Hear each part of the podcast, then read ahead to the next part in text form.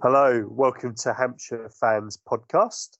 I'm Ian Pearce and I'm back with you for another episode. I hope that uh, you're all keeping well at the time of recording. We're still under lockdown, but uh, the horizon suggests that we could be coming to brighter times. With me today is Simon Walter, who is the former cricket writer on the Southern Daily Echo. Good evening, Simon. How are you keeping? Hi, Ian. Yeah, I'm very well, thanks. How are you? Yeah, not bad. Yeah, as I was just mentioning that um, hopefully we're getting nearer the end of this lockdown than the beginning. Yeah. And uh, we can start thinking about uh, cricket if there is any this summer. Absolutely. So the reason um, I wanted to talk to you is that uh, you've spent a large number of years following Hampshire cricket. You've seen more Hampshire cricket than most, I'd say, over the last two decades. Uh, and I thought you'd be somebody that could give our listeners a good insight into behind the scenes at Hampshire cricket as well as on the field. Can you tell us about how long you've followed Hampshire for professionally? Yeah, uh, first season was 2002, so going back to uh, second season at the Rose Bowl, uh, as it was known then. Uh, so 2002 till about 2012, I followed Hampshire home and away every day's play pretty much. Championship, this day, one day in 2020, and then still spent most days play at the at the Rose Bowl, or the, as the Ageas as it then became known, from 2012 to about yeah through till about 2016, 17. Um, and I was still at the Echo until last season, finished earlier this year. But uh, due to uh, cutting of resources, etc., didn't really get to the the ground as much. So really, yeah, it was those 15 years, 20, 2002 to 2017, particularly that first decade at, at the Ageas Bowl. Yeah, interesting times. So before you became a journalist and following Hampshire professionally, were you a fan first? Um, I was a Sussex fan actually. I grew up in, spent my secondary school years in in Sussex, having grown up in London. So uh, gravitated towards supporting Sussex. So yeah, most of my cr- cricket watching as a as a youth was spent either at Hove or Arundel.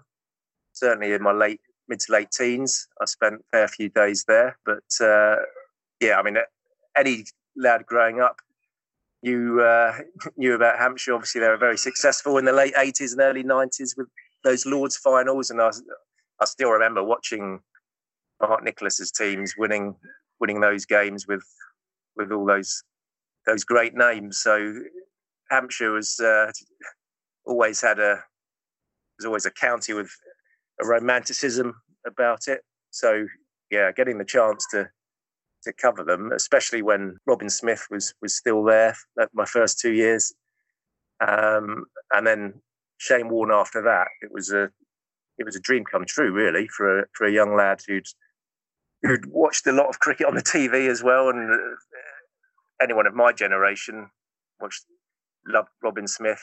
Probably had a Gray-Nicolls bat as a result, and um, and then when Shane Warne came on the scene, obviously that was a very exciting time for any any cricket fan. So to so to cover Hampshire when he was captain off succeeding Robin Smith was yeah, yeah I was very, very lucky to be in that position. Yeah, I mean, Robin Smith was a great batsman for youngsters to mimic, if you like. He used to walk to the crease, you know, with that full bat twirling. Yeah. You know, windmilling your Gray-Nicolls or equivalent. Yeah, he was a great player. Certainly one of my favourites growing up. So, how did you find yourself getting into journalism? Was that a conscious decision, something you always wanted to do, or something um, you fell into? Yeah, a bit of both, really. I mean, yeah, always, as a sports fan, I always turn to the back pages of, of the newspapers, and I was an avid reader of, of uh, particularly football and the cricket columns. Growing up, um, I had my my great aunt was very uh, much into the genealogy of the family, and going back to my ancestors in the late 18th century, where they they founded the the Times newspaper. So I always had that interest in in newspapers, and then did a um, media stroke journalism degree, um, which was quite theory based. And then after that, I did the pre entry certificate through the National Council for the training of journalists, which is the standard way into provincial journalism. So I I did that after uni, uh, and then my first job was at the MNY News Agency in Portsmouth, which covered sport in the region, including Hampshire cricket. It was owned and run by Pat Symes, who was the the Wisden correspondent. Oh yes. So you've probably seen his name on the the uh, have, yeah the Hampshire reports. He, he uh, wrote a lot of books as well, especially autobiographies that he ghost wrote with. He did one with Malcolm Marshall that you might have come across, Gordon Greenidge, and more recently did one with Shaun Udal as well. So yeah, read, I think he read was, all three of those. Yeah, yeah, great books, and he was steeped in Hampshire cricket, so he was a great person to to learn from. But my time there was spent mainly as a certainly for my first year as a general news reporter and then spent two years there. And then cricket writer's job at the Echo came up in uh, late 2001. Okay. So, yeah, so my first season was 2002, covering that that Hampshire team. So, yeah, I was very fortunate that not many cricket writers' jobs come up on local newspapers. Um, certainly now, and even then, 20 years ago, they were few and far between. So I was very fortunate to um, get that uh, get that job and was there for 20 years in the end. Wow, yeah. So you're saying that you, you started professionally uh, the Ageas Bowl or the Rose Bowl, as it was called back in 2002. I bet the press conditions were a bit different. Yeah, obviously there was no Wi-Fi, um, and the, the press box itself was it was um, yeah, it was more than adequate. It was uh, do you remember the meringue shaped marquees around the. I do. Where the uh, Shane Warne stand is now, there was a, a marquee type room just next to the home players' steps up to the dressing room. So it's quite a handy place to be sat if you wanted to grab someone for a, a quick interview. So yeah, we were sat there. Um, I suppose at uh, well, fine leg or long off. That was where we were for the first year or so, and then we oh, I mean, over the years, there have been several different press boxes there. There was a, we went over to the other side, the northern end, as it was known then. Uh, there's a huge, great Portakabin, and then there was we're at the top of some scaffolding um, when that was taken down at the, at the, same end. And then we've had various rooms elsewhere. The Shaun Udal suite we were in for a number of years, and I think the press stood in there even up to last season. Probably would have been this year. I think there are two rooms in the Shaun Udal in the Colin Ingleby Mackenzie stand, hmm. um, mm. the pavilion and then we yeah we've been other various places. Shane Warne stand had a we had a room in there at one point, and obviously the media centre now is um, what a view that is from that from the media centre there. Probably the best press box though from a covering county cricket perspective. We were only in it for one match. It was um, I think it was the last game of one season again. I think Durham was the opposition about six years ago. And we were put in the executive suite, the top of the pavilion, so on the, the top decking and the view from there is obviously incredible. Best view in in English cricket, I'd say, certainly uh, uh, amongst the principal county grounds. Um, yeah, so we were we were in there. The great thing about that that press box was that you could hear everything. You could hear bat on ball, and the view was again right behind the bowler's arm. Uh, it was just a yeah, it was that, that was a fantastic press box which didn't last, unfortunately. I think we were a bit too noisy and because a few of them. remember, the top of the at the top of the pavilion were um, within earshot of them. So yeah, so we didn't last long there.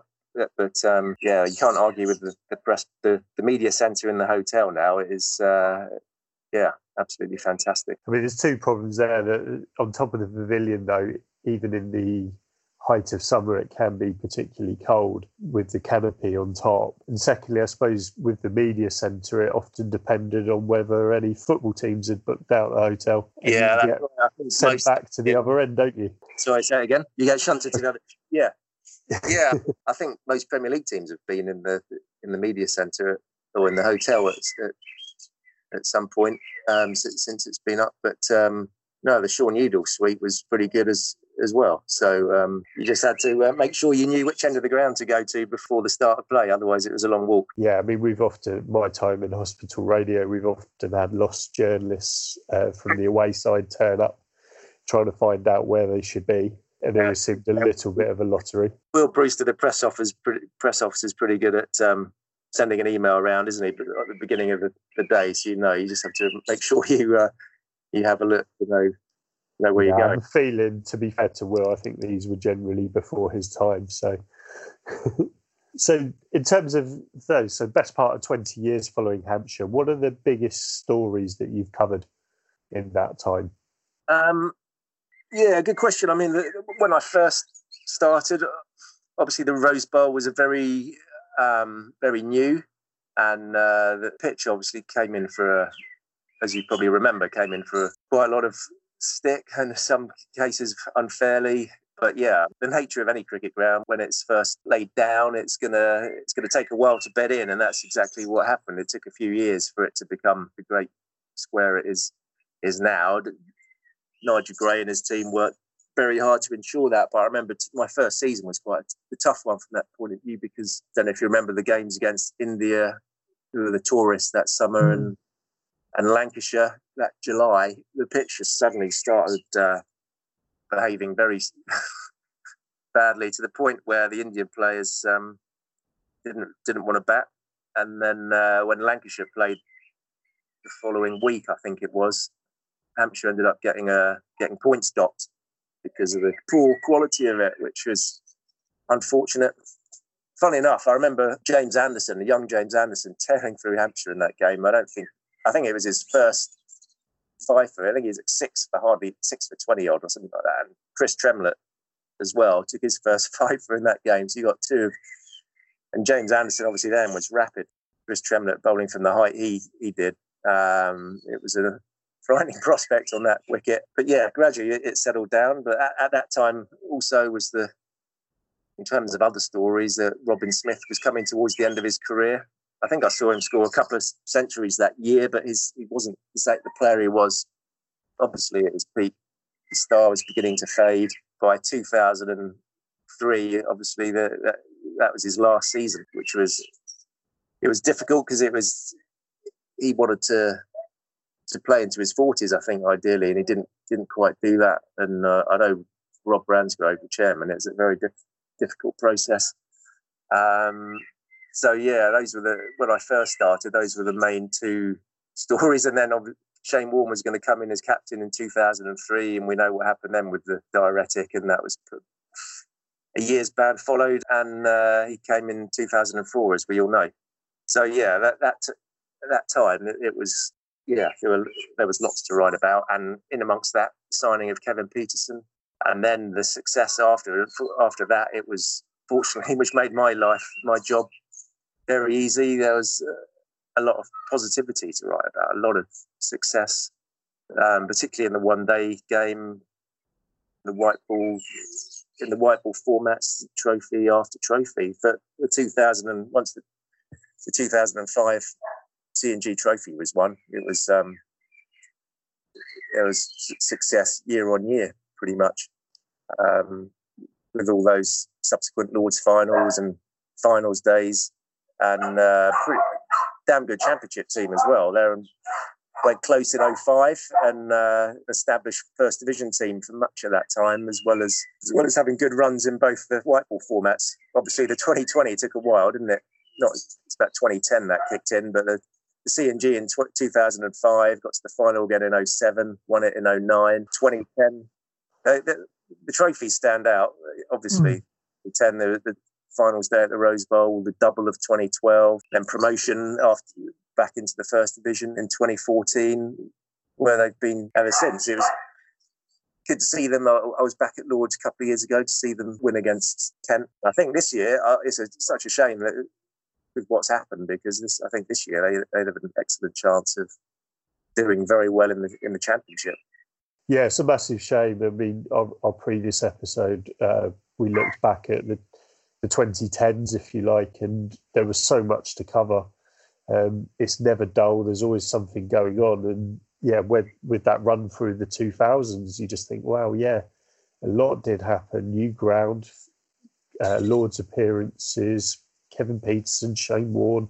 It's never dull following Hampshire, so imagine you you've never been short of something to write about. Any amusing stories that sort of stick in your memory from off the field?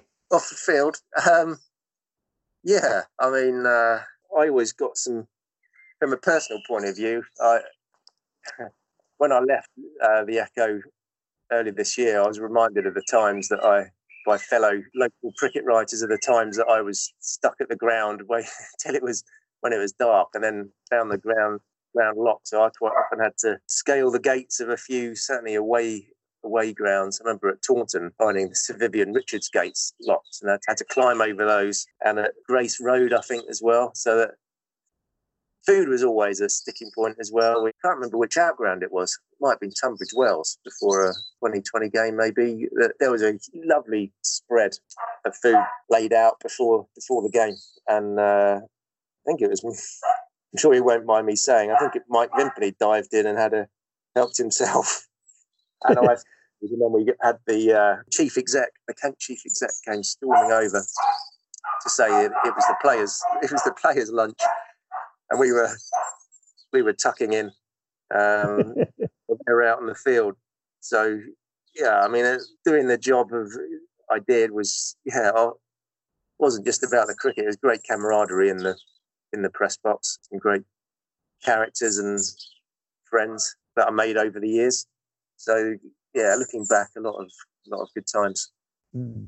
So you, you mentioned Pat Symes and uh, Mike Vimpany as well. Um, can you tell us about some of the more interesting characters in the press box that you come across? Yeah, well, going back to the noughties, especially, that was a time when the press box was uh, certainly um, busier than it than it is now. Although now, you all the radio commentators and quite often clubs send their own press officers home and away now, so it's back up. The numbers are back up to what they were, I think, in some cases. But back then, you would have someone from the Telegraph, you'd have someone from the Times, quite often CMJ himself would go to the county matches, which just showed his love for, for cricket.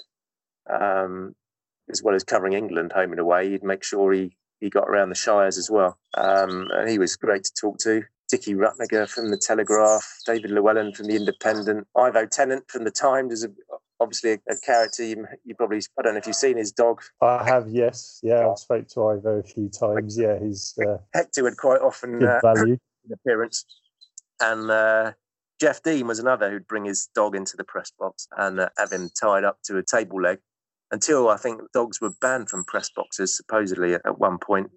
And we had the, do you remember the hashtag um, dogs in a press box? I think that was yes. that, was introduced about six, ten years ago or so. So yeah, Ivo with it with with Hector and Geoffrey Dean with Bumper. But in terms of character, David Green is probably incomparable Do you remember David Green, who worked for, he was a freelancer for the, who worked mainly for the Telegraph. May have been yeah, I don't think I've come across him.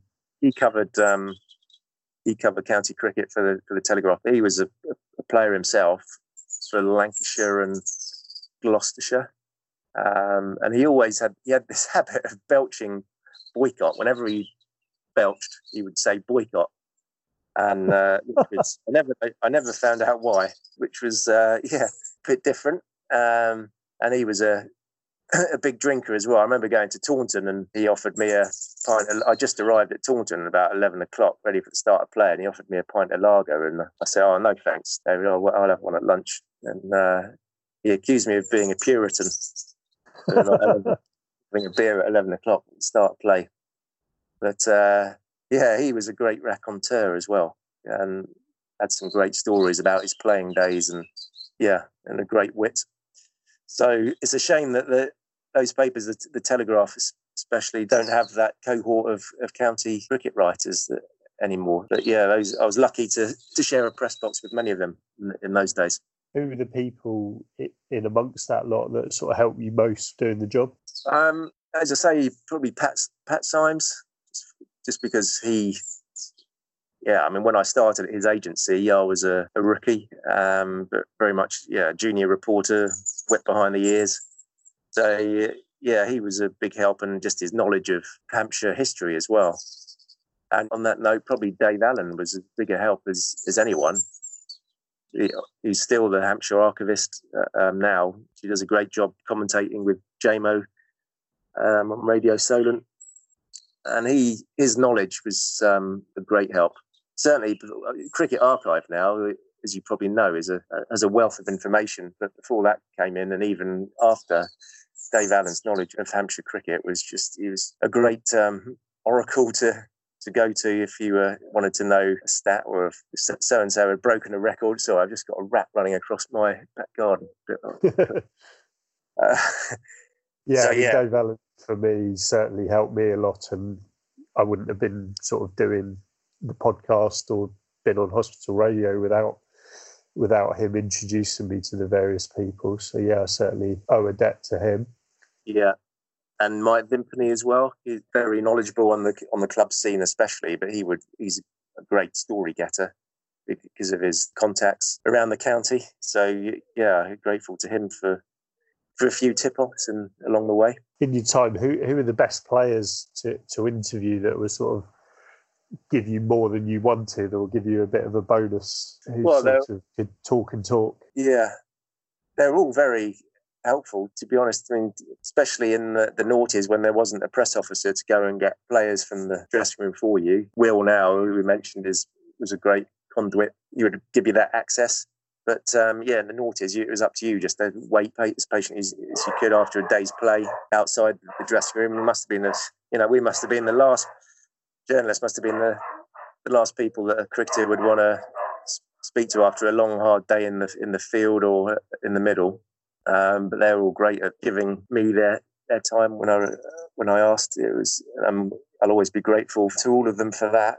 Um, it's hard to single anyone out, but I guess Shane Warne when he was captain. They say and Robin Smith. They say you should never meet your heroes, but those two were absolutely brilliant for me as captains. They had that responsibility to talk to the press, and they and uh, I always wondered, two superstars like that, were they really going to, you know, give give me that that time I, I needed, and they did.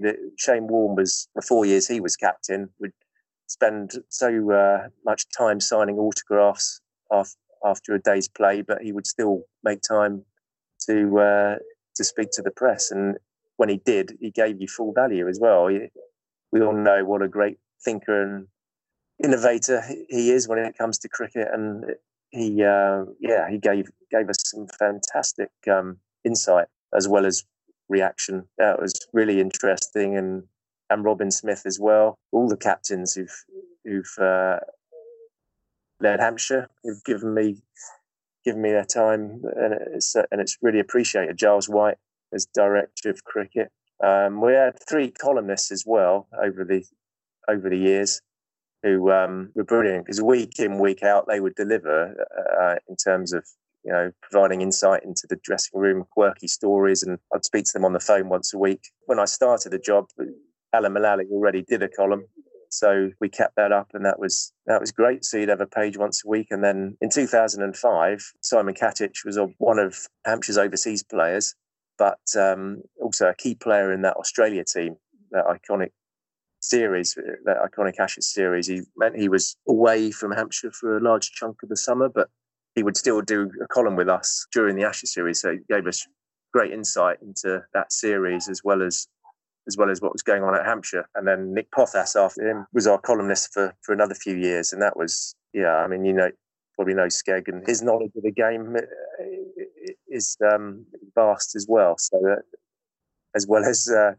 having a great sense of humour. So yeah, those three uh, I'm grateful to as well. What were the most memorable four day games that you covered? Um, yeah, that's a good question because there were certainly during the, the noughties, as I say, when I went home and away in, in all forms of the game. There were some great matches that stand out. Top of the list was probably, although for the first three days there was a huge amount of rain, which led me to consider going home um, on the Friday night. It was up at Trent Bridge in 2005. One of the last games that Warne and I'm pretty sure KP played in the game as as well before that that summer's Ashes series. So um, as I say, there'd been a, a, lot of rain, and I was wondering whether to go home, but heard a whisper or had a gut feeling that Warney and um, Stephen Fleming might come up with a a, uh, a target, and sure enough, that's what happened. There was a load of declaration bowling early on, and then they came up with uh, with a figure that they they were happy with. I think it was something 270 odd in about six, 60 odd overs that Notts had to chase. And the odds were in their, their favour, but without bag and won by something like 10 runs. I think there was a Chris Tremlett hat trick. Um, Fleming scored a, century, but uh, Hampshire still squeezed home. Uh, Warney got a couple of late. I think he won it by bowling Ryan Sidebottom late on, and he he actually called it in the, his autobiography that he did with Mark Nicholas about eighteen months. Ago. That was published. I'd recommend that if you haven't read it already. Um, in that book, he said it was one of the best wins of, of his life. After the game, he, it was the only time I've been in. I was invited into the Hampshire dressing room after a after a match. He uh, he was there was hardly anyone else in the ground, let alone the press box, because uh, everyone assumed it was going to be written off as a draw. But um, Shane Warne, being Shane Warne, wanted a result, and, and he wouldn't. He just wanted a game. He didn't. He probably wouldn't have minded that much if it had gone the other way. But he was euphoric after winning it, and uh, I put the message to the dressing room attendant to ask if I could have a chat with him. And then the message came back, yeah, go up the stairs, go in the dressing room. So I sat next to Shane Warne in the Trent Bridge dressing room overlooking that great venue um, while he reminisced about uh, one of the great wins of his career. So that was that was a real highlight. I think Nick Pothas Nick Pothas had hurt his finger while keeping wicket, so John Crawley kept wicket and took several catches and and, and a stumping as well. And he, I remember Warney comparing him to Rod Marsh afterwards. And as I was saying, he was a, a great, great person to interview, even though he had uh, even though he was the superstar he was, he always gave time to the to the local press. So that was probably one of the highlights. Yorkshire at Headingley in 2006, Jim chasing down 400. Jimmy Adams' first, um, I think it was his first Hampshire century, about 160 odd not out, led Hampshire, Hampshire home. Uh, that was another memorable win. Durham at Basingstoke in 2008. Sometimes the low scoring games were always the best. Were the, were the the classics, uh, and that certainly. Well, I think Hampshire were bowled out for less than hundred, and Sean Ervine scored ninety odd, not out, uh, which was a, as good as a double ton really in the conditions. Um, so yeah, those are those are some of the, the wins that stand out. Trent Bridge again in 2010, McKenzie leading Hampshire home. I remember one of the games that KP, I think it was KP's debut at Sussex in 05. We got a glimpse of what he was going to be like in the Ashes when he was batting. I think Jason Lewry came in for some serious stick and he smashed 60 pretty quickly um, and looked absolutely awesome. So it was having seen that close up, it wasn't a surprise to see him do so well in the Ashes. And watching, although Warney was probably best known at Hampshire for his for his captaincy rather than his bowling. Obviously, we all knew about it when he arrived, but um, but he didn't. Uh, he wasn't as prolific with the ball as maybe we thought he would be. We just assumed he would run through teams, but obviously it didn't wasn't as simple as that. But he did take 11 wickets against Durham in, in one match, which was incredible. I remember Nick Pothas for his afterwards said it was, you know, it was like seeing Warney as he would be in in the biggest of games in a in a test match. Another game that stands out is Middlesex at Lords in 06.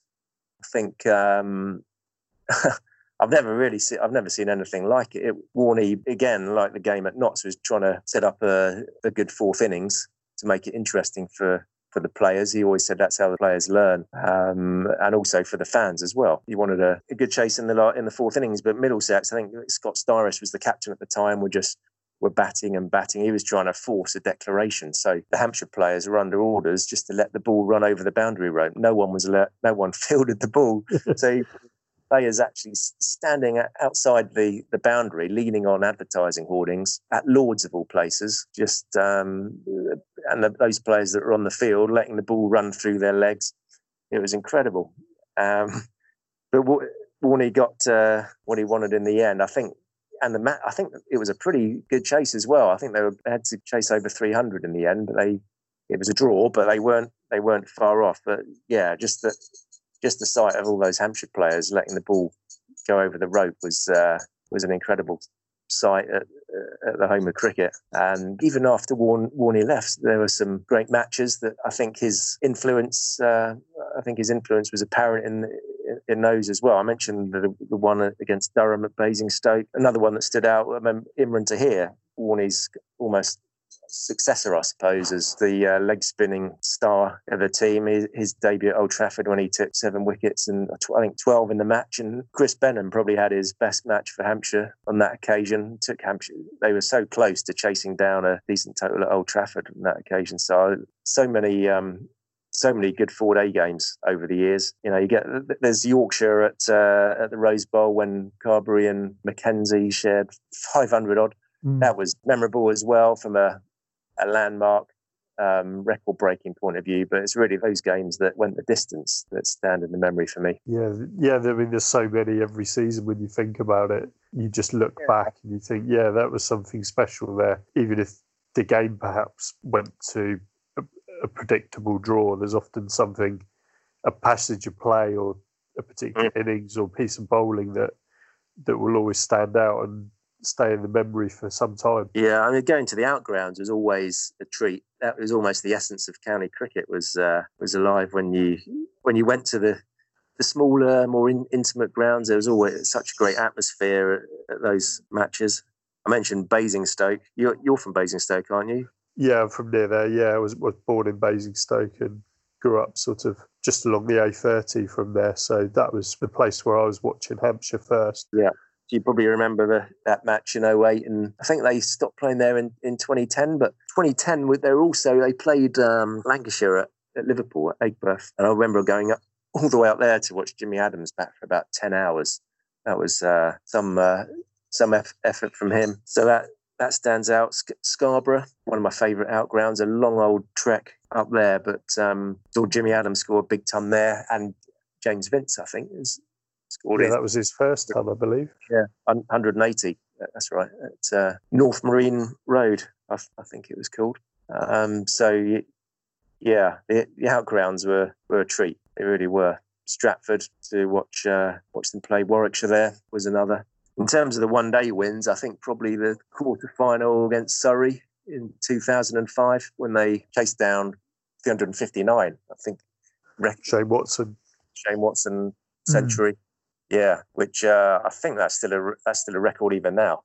But uh, the way they did that was um, quite something, and that I think that gave them the, the belief to go all the way because they beat Yorkshire in the semi-final, didn't they? When uh, Yorkshire's coach was stuck at the hotel and they all had to run up to from Botley Grange or wherever they were staying. So yeah, those are the looking back. Those are the the memories that stand out. Yeah, lots of fond memories, and I think uh, people listening to this podcast will remember those and think, yeah, I was there for those, or I followed them through Cricinfo, through Ceefax, at the ground, or reading your reports. Will remember those fondly. What were the most enjoyable parts of working at the ground or being the cricket writer for the Southern Echo? Um, I think it was the four day games that uh, went all the way. The best if you if you were covering a every day of a, a, compelling championship match in good company as well, which invariably there was during the all those years. That that was what made it really enjoyable. You know, uh, it, it was such a privilege to be able to watch world class players at such close proximity and get and get paid for it and write about it. It was um, yeah, and that that was the highlight of the job for me. Really, I mean, I, covering those trophy wins was great. But uh, as a cricket lover, and I think most cricket fans are the same, first class form of the game is the pinnacle. And those matches that ebbed and flowed all the way for up to four days were were the ones that stand out in my memory. Really, as I say, it was great covering the, the 2020, 2010 finals day stands out, and 2005, the 2005 win, and the double of 2012. But looking back, more of my time was was spent covering all day cricket than anything else.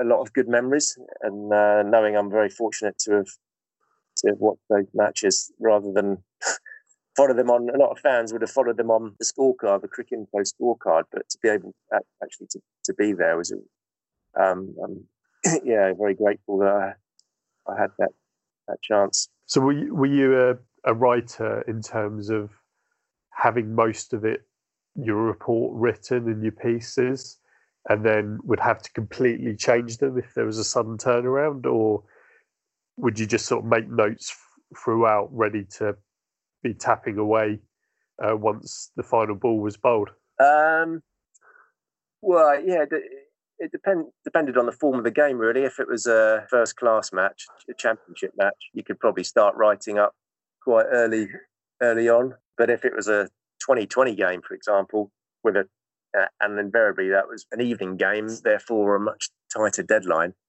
you would um, write it very much uh, as what well it's called a runner, if, to use journalistic parlance. It, writing uh, writing it as you go. You probably do the first innings and then put the, the second innings on on top because that, that was usually the the crux of the story. Yeah, and if it was always uh, to borrow um, Sir Alex Ferguson's squeaky bum time quote that that was certainly the case on deadline. If you had a a 2020 game that was still undecided going into the last over at I don't know after 10 o'clock, knowing you probably needed to get quotes as well afterwards. So yeah, but depended on the form of the game, but uh, the, the 2020 matches especially were very tight deadlines. So, the, were there any that you know changed dramatically? So, somebody hitting 19 off the last over where we thought the game was done and going one way, or a, a late collapse where you thought that the, the chasing side were home and hosed, or generally were you well prepared for that sort of scenario? Yeah, we, well, we never we never missed the deadline, but there was uh, some close ones. Certainly, I can't remember now. Like I say, the, a lot of the white ball games go in a bit of a a blur. Um, I remember, well, finals day was one, wasn't it? That was a in, mm. in 2010. I was grateful that that was on a Saturday. If that was on a because our paper came out on the, the Monday, we didn't have a Sunday paper. So yeah, 2020 finals day that that went the distance, and thought that would have been very interesting if there was a paper the next day. But with the other thing with the 2020 games is we had the, a blog, of course, if it was a really big match like like a cup final we would have a blog. So almost ball by ball, we would blog the game as it, as it happened. So you would have a report in a format up on the the website. Certainly in the last over the last ten years, um, we've had the capacity to do that, and that's taken the pressure off a bit because you haven't had to get a report out immediately as well. You can write something a bit more reflective if you have a blog going up immediately, the result is there for people to see and read about, and then you can you've got a bit more time, assuming you haven't got a really tight deadline to write your uh, an analysis piece later on. Excellent. Thank you for your time, Simon. Yeah, it's been a, a little while in the making trying to get together and do, do this chat. So thank you very much for giving up a sunny evening in your garden to talk to me. I hope all your listeners enjoy our chat as much as I have recording it and we'll speak to you all soon. From me and Simon, good night. Thanks, Ian.